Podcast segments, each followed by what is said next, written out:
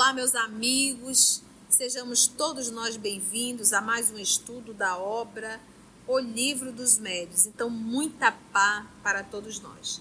Nós estamos na segunda parte, capítulo 28, titulado Charlatanismo e Embuste. E hoje nós vamos iniciar o item 314, intitulado Fraudes Espíritas. Vamos iniciar fazendo a nossa prece de gratidão, que será proferida pela nossa amiga Aramita. Graças te damos, Senhor da vida, pela oportunidade do encontro e do estudo. Oportunidade que às vezes nos passa despercebido de não, não dar valor à bênção dessas lições, desses ensinamentos, que muitas vezes não é para o momento imediato, é para a hora futura, a hora da prova, a hora do testemunho, a hora de saber as verdades da vida, quiçá, como nos ensina André Luiz, na hora do desencarne. Então, ajuda-nos, Senhor, para que nós possamos, nessas, nesses poucos minutos, dar a devida atenção a esses ensinamentos, a essas lições, para que nós possamos meditar, internalizar e agir conforme esses ensinamentos aonde quer que vamos. Ajuda-nos a ficarmos contigo, porque sabemos que tu estás conosco desde sempre, que assim seja. Então, vamos lá, hoje entrando no novo item, fraudes espíritas. Diz o professor. Os que não admitem a realidade das manifestações físicas geralmente atribuem à fraude os efeitos produzidos baseiam-se no fato de que os prestidigitadores, ou seja, os mágicos, né, hábeis, fazem coisas que parecem prodígios. Eu me lembro na, na época, né, Mr. M, eu queria fazer cada coisa, era, era assim um, um espetáculo, né? É, é, mágica, né? Aquilo dali. David Copperfield, nós somos antigos, né, gente? Mas isso mostrava e aquilo era ilusionismo, né? Então, então, parecem prodígios para quem não lhes conhece os segredos, concluindo que os médios não passam de escamoteadores. Então, na cabeça deles, os médios são ilusionistas. Já refutamos este argumento, ou melhor, esta opinião, principalmente nos nossos artigos sobre o senhor Home, que está também na Revista Espírita, e nos números da Revista Espírita de janeiro e fevereiro de 1858. Aqui, pois, diremos apenas algumas palavras antes de falarmos de coisa mais séria. de coisa mais séria. Aliás, há uma consideração que não escapará a quem quer que reflita um pouco. Existe, sem dúvida, pré-digitadores de prodigiosa habilidade, embora raros. A gente encontra um David Copperfield, um, Mr. M em cada canto? Não. Se todos os médios praticassem a escamoteação, seria preciso admitir que esta arte fez progressos inacreditáveis em pouco tempo, tornando-se subitamente muito conhecida e apresentando-se inata em pessoas que dela nem suspeitavam, e até mesmo entre as crianças. Pelo fato de haver charlatães que recomendam drogas nas praças públicas, mesmo de haver médicos que, sem irem à praça pública, iludem a confiança dos seus clientes, seguir-se-á que todos os médicos são charlatães e a classe médica haja perdido a consideração que merece? Né? Do jeito que tem médicos bons, tem médicos que são péssimos. Né? E isso anula todos os médicos bons? De haver indivíduos que vendem tintura por vinho, conclui-se que todos os negociantes de vinho são falsificadores e que não há vinho puro? Abusa-se de tudo, mesmo das coisas mais respeitáveis. E bem se pode dizer que a fraude também tem o seu gênio. Mas a fraude visa sempre a um fim, a um interesse material qualquer, onde nada haja a ganhar não há nenhum interesse em enganar. Então, se o médio não cobra absolutamente nada, Para que o interesse de enganar? A, a troco de quê? Foi por isso que dissemos, falando dos médios mercenários, que a melhor de todas as garantias é o desinteresse absoluto. Então, aqui não só o desinteresse material, mas também o desinteresse social. Porque às vezes a mediunidade pode te dar uma posição social. Entendeste? Vaidade e orgulho. 315. Até aqui tudo bem? De todos os fenômenos espíritas, os que mais se prestam à fraude são os fenômenos físicos, movimento de objetos, por motivos que convém considerar. Primeiramente, porque impressionam mais os olhos do que a inteligência, sendo, portanto, os que a prestidigitação pode imitar mais facilmente. Hoje eu diria os ilusionistas, os mágicos. Em segundo lugar, porque despertando mais que os outros a curiosidade, atrai mais as multidões, sendo, por conseguinte, os mais produtivos. Sob esse duplo ponto de vista, os charlatães têm, pois, todo interesse em simular as manifestações dessa espécie. Ganham dinheiro. Os espectadores, na sua maioria estranhos a essa arte, a ela recorre muito mais em busca de uma distração do que de instrução séria. Então, esses do efeito físico, a pessoa vai para lá só para ver o fenômeno. Ela não está ali para ouvir uma instrução séria para ela se tornar um ser humano melhor. Tinha isso só tinha na época de Kardec? Não, hoje. Tem pessoas que vão ao centro espírita só para ver os espíritos falarem. Isso em centro espíritas que não são sérios, porque em centro espírita sério, uma pessoa novata, uma pessoa que não, não é espírita, ela jamais vai assistir uma reunião mediúnica. Mas em centro espírita que não tem absolutamente nenhum comprometimento com a doutrina, qualquer pessoa que chega vê tudo. Ora, é sabido que se paga melhor aquilo que diverte do que aquilo que instrui. Olha. É sabido, grifa. É sabido que se paga melhor aquilo que diverte do que aquilo que instrui. Além disso, há outro motivo menos decisivo se a prestidigitação pode imitar efeitos materiais, para os quais só se precisa de habilidade, não lhe conhecemos, todavia, até o momento, o dom de improvisação que exige uma dose incomum de inteligência, nem o de produzir esses belos e sublimes ditados, frequentemente tão oportuno, tão conveniente que os espíritos costumam dar nas suas comunicações. Isto nos faz lembrar o fato seguinte. Então, fazer movimentar a mesa, isso aí é, pode até imitar, mas imita um texto nobre desse, como esse que ainda há pouco acabamos de ler no livro Obras Postas. Tem como fazer isso assim? Vamos ver o fato seguinte. Vou pedir para Aramita ler esse fato.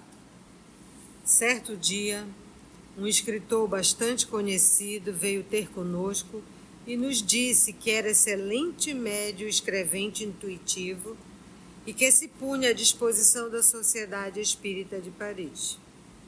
Como temos por hábito não admitir na sociedade senão médiuns cujas faculdades nos são conhecidas, pedimos ao nosso visitante que primeiro nos desse provas de sua faculdade numa reunião particular ele realmente compareceu. Durante a reunião, vários médios experientes deram dissertações e respostas de notável precisão sobre questões propostas e sobre assuntos que lhes eram desconhecidos.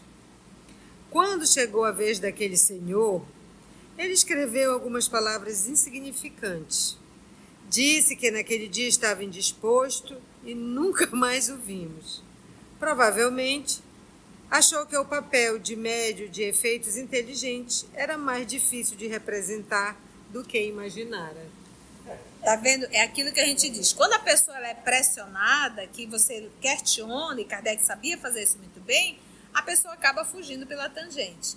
Eu me recordo uma vez eu fazendo um diálogo fraterno, aí a pessoa olhou para mim e disse assim: Eu estou vendo um, um, um, espírito atrás de você. Eu digo, ai, que bom, com certeza deve existir vários. Aí eu olhei para ela e disse: Você pode descrevê-lo para mim?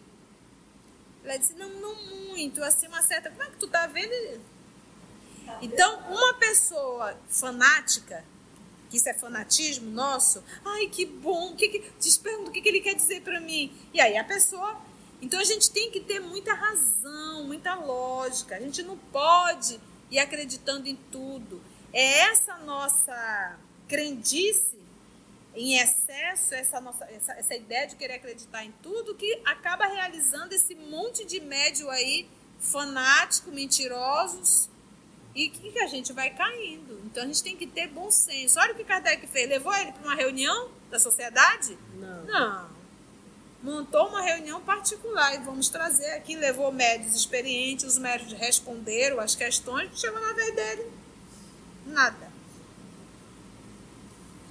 316.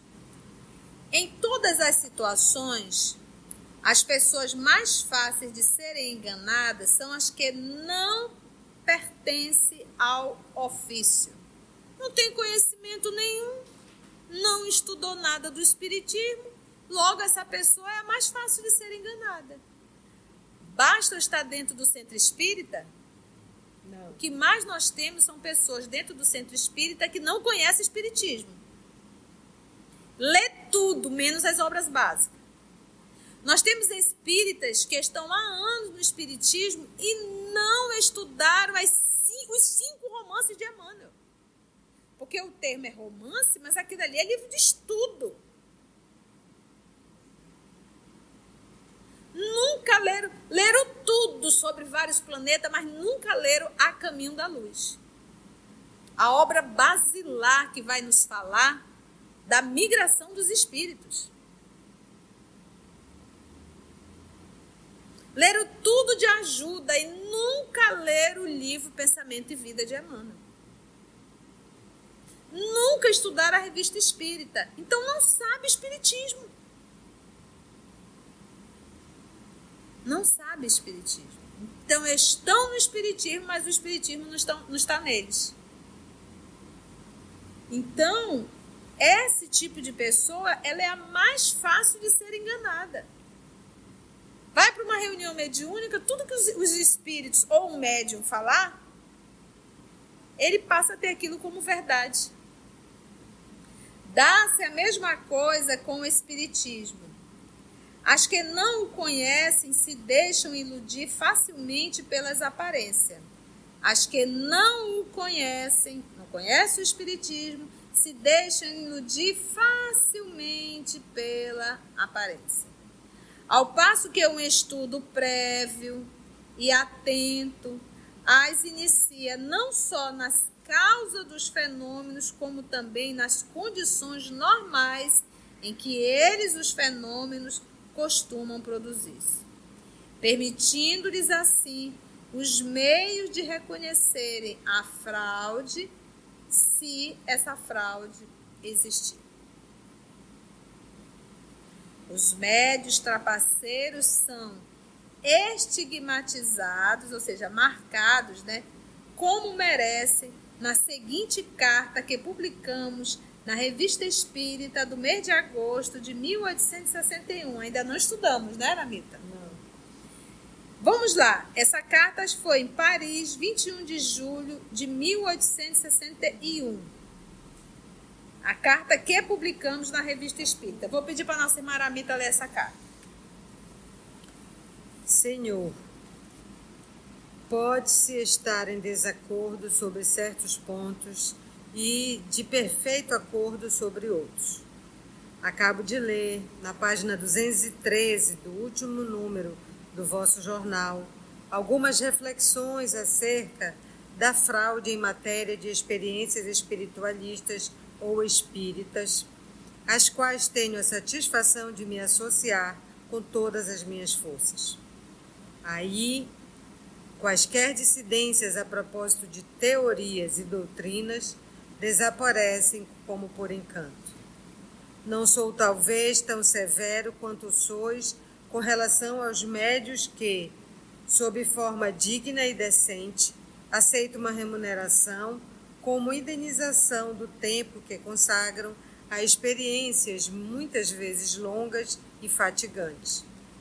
Sou, porém, tanto quanto sois, e ninguém o seria mais, com relação aos que, em tal caso, quando se lhes oferece ocasião, suprem pelo embuste e pela fraude a falta ou a insuficiência dos resultados prometidos e esperados.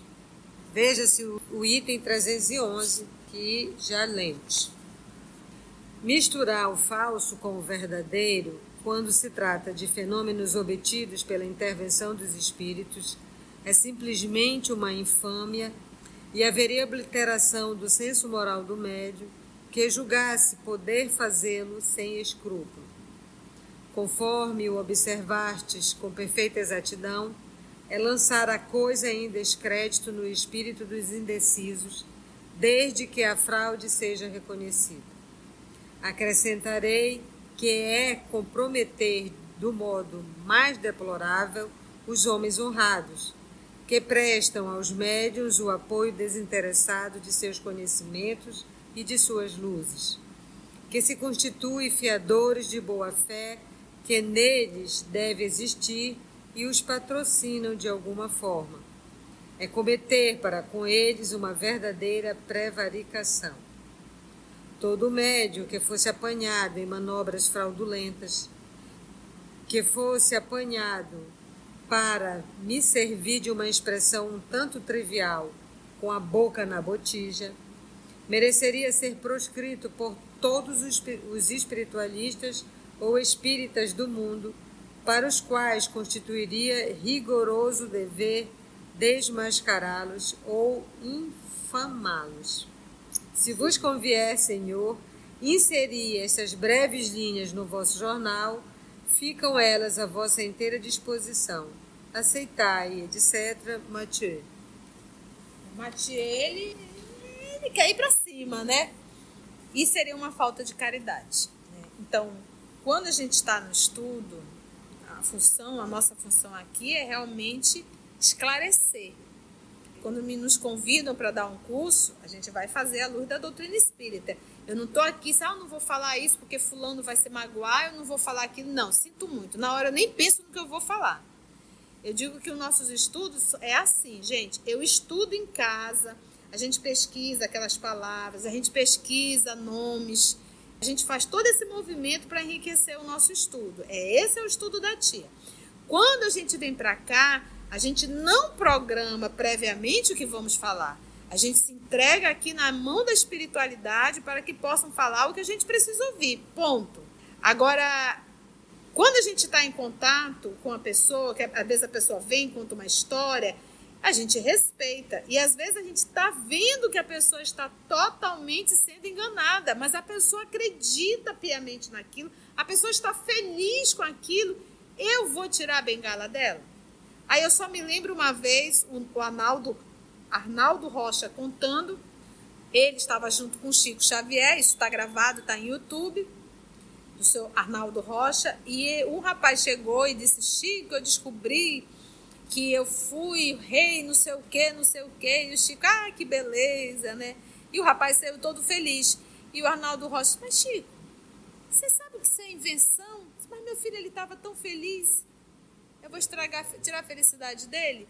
Então tem coisas que a gente tem que se calar. Então é isso que eu quero que vocês entendam. Quando a gente está em estudo, a gente explica, a gente pega pesado, a gente fala.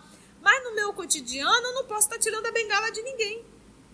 Se a pessoa está feliz, por mais que eu ache um absurdo aquilo, deixa ela. Uma hora ela vai cair a ficha dela.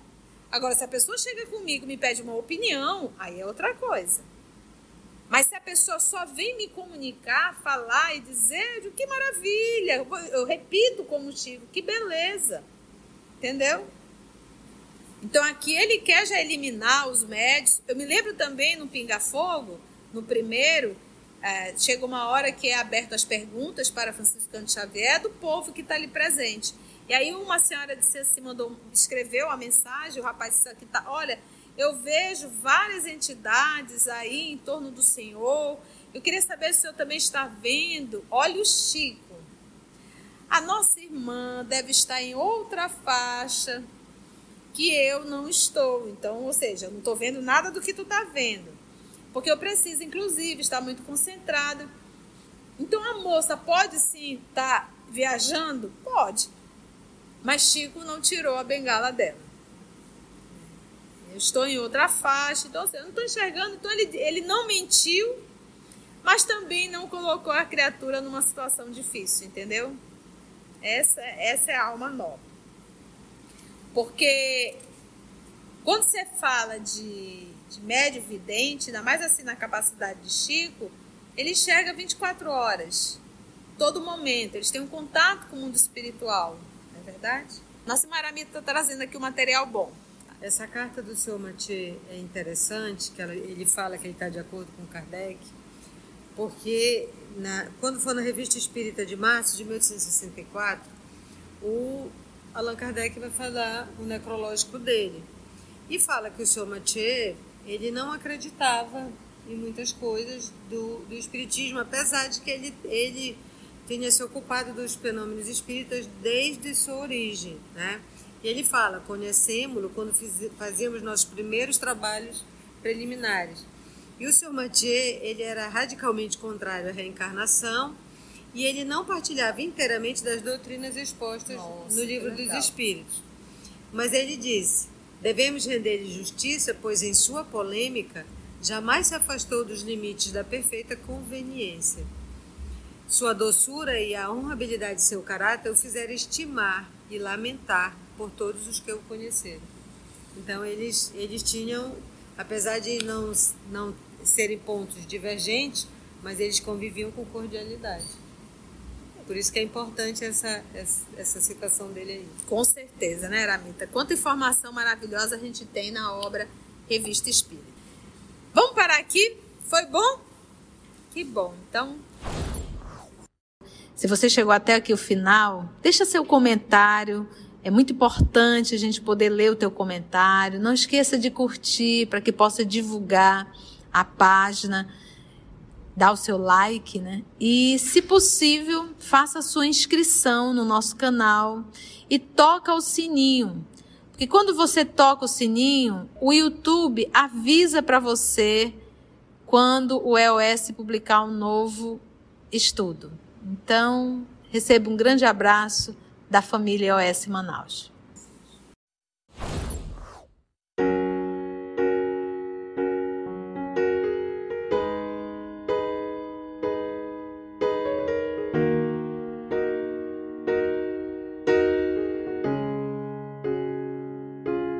Antes de orarmos em agradecimento, vamos ouvir algumas considerações da tia que destacamos neste estudo para a reflexão dos ensinamentos. Vamos aos destaques da tia?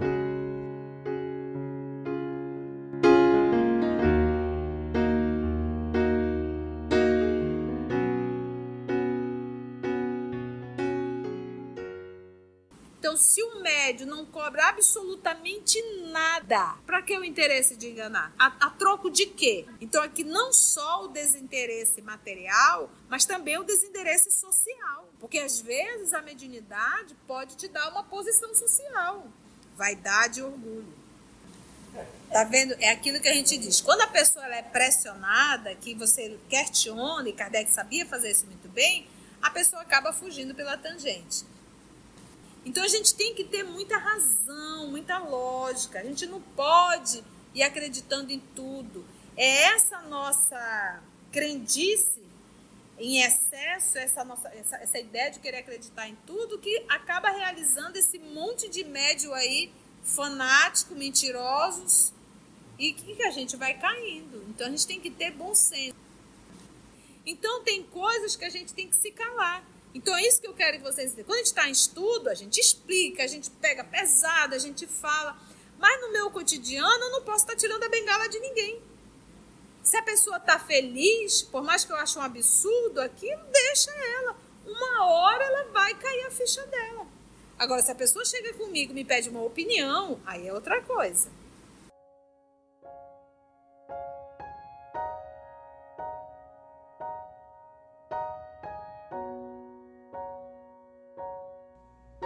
Assim, concluindo o nosso estudo de hoje e agradecendo o nosso Mestre Jesus por mais este momento de aprendizado, vamos orar?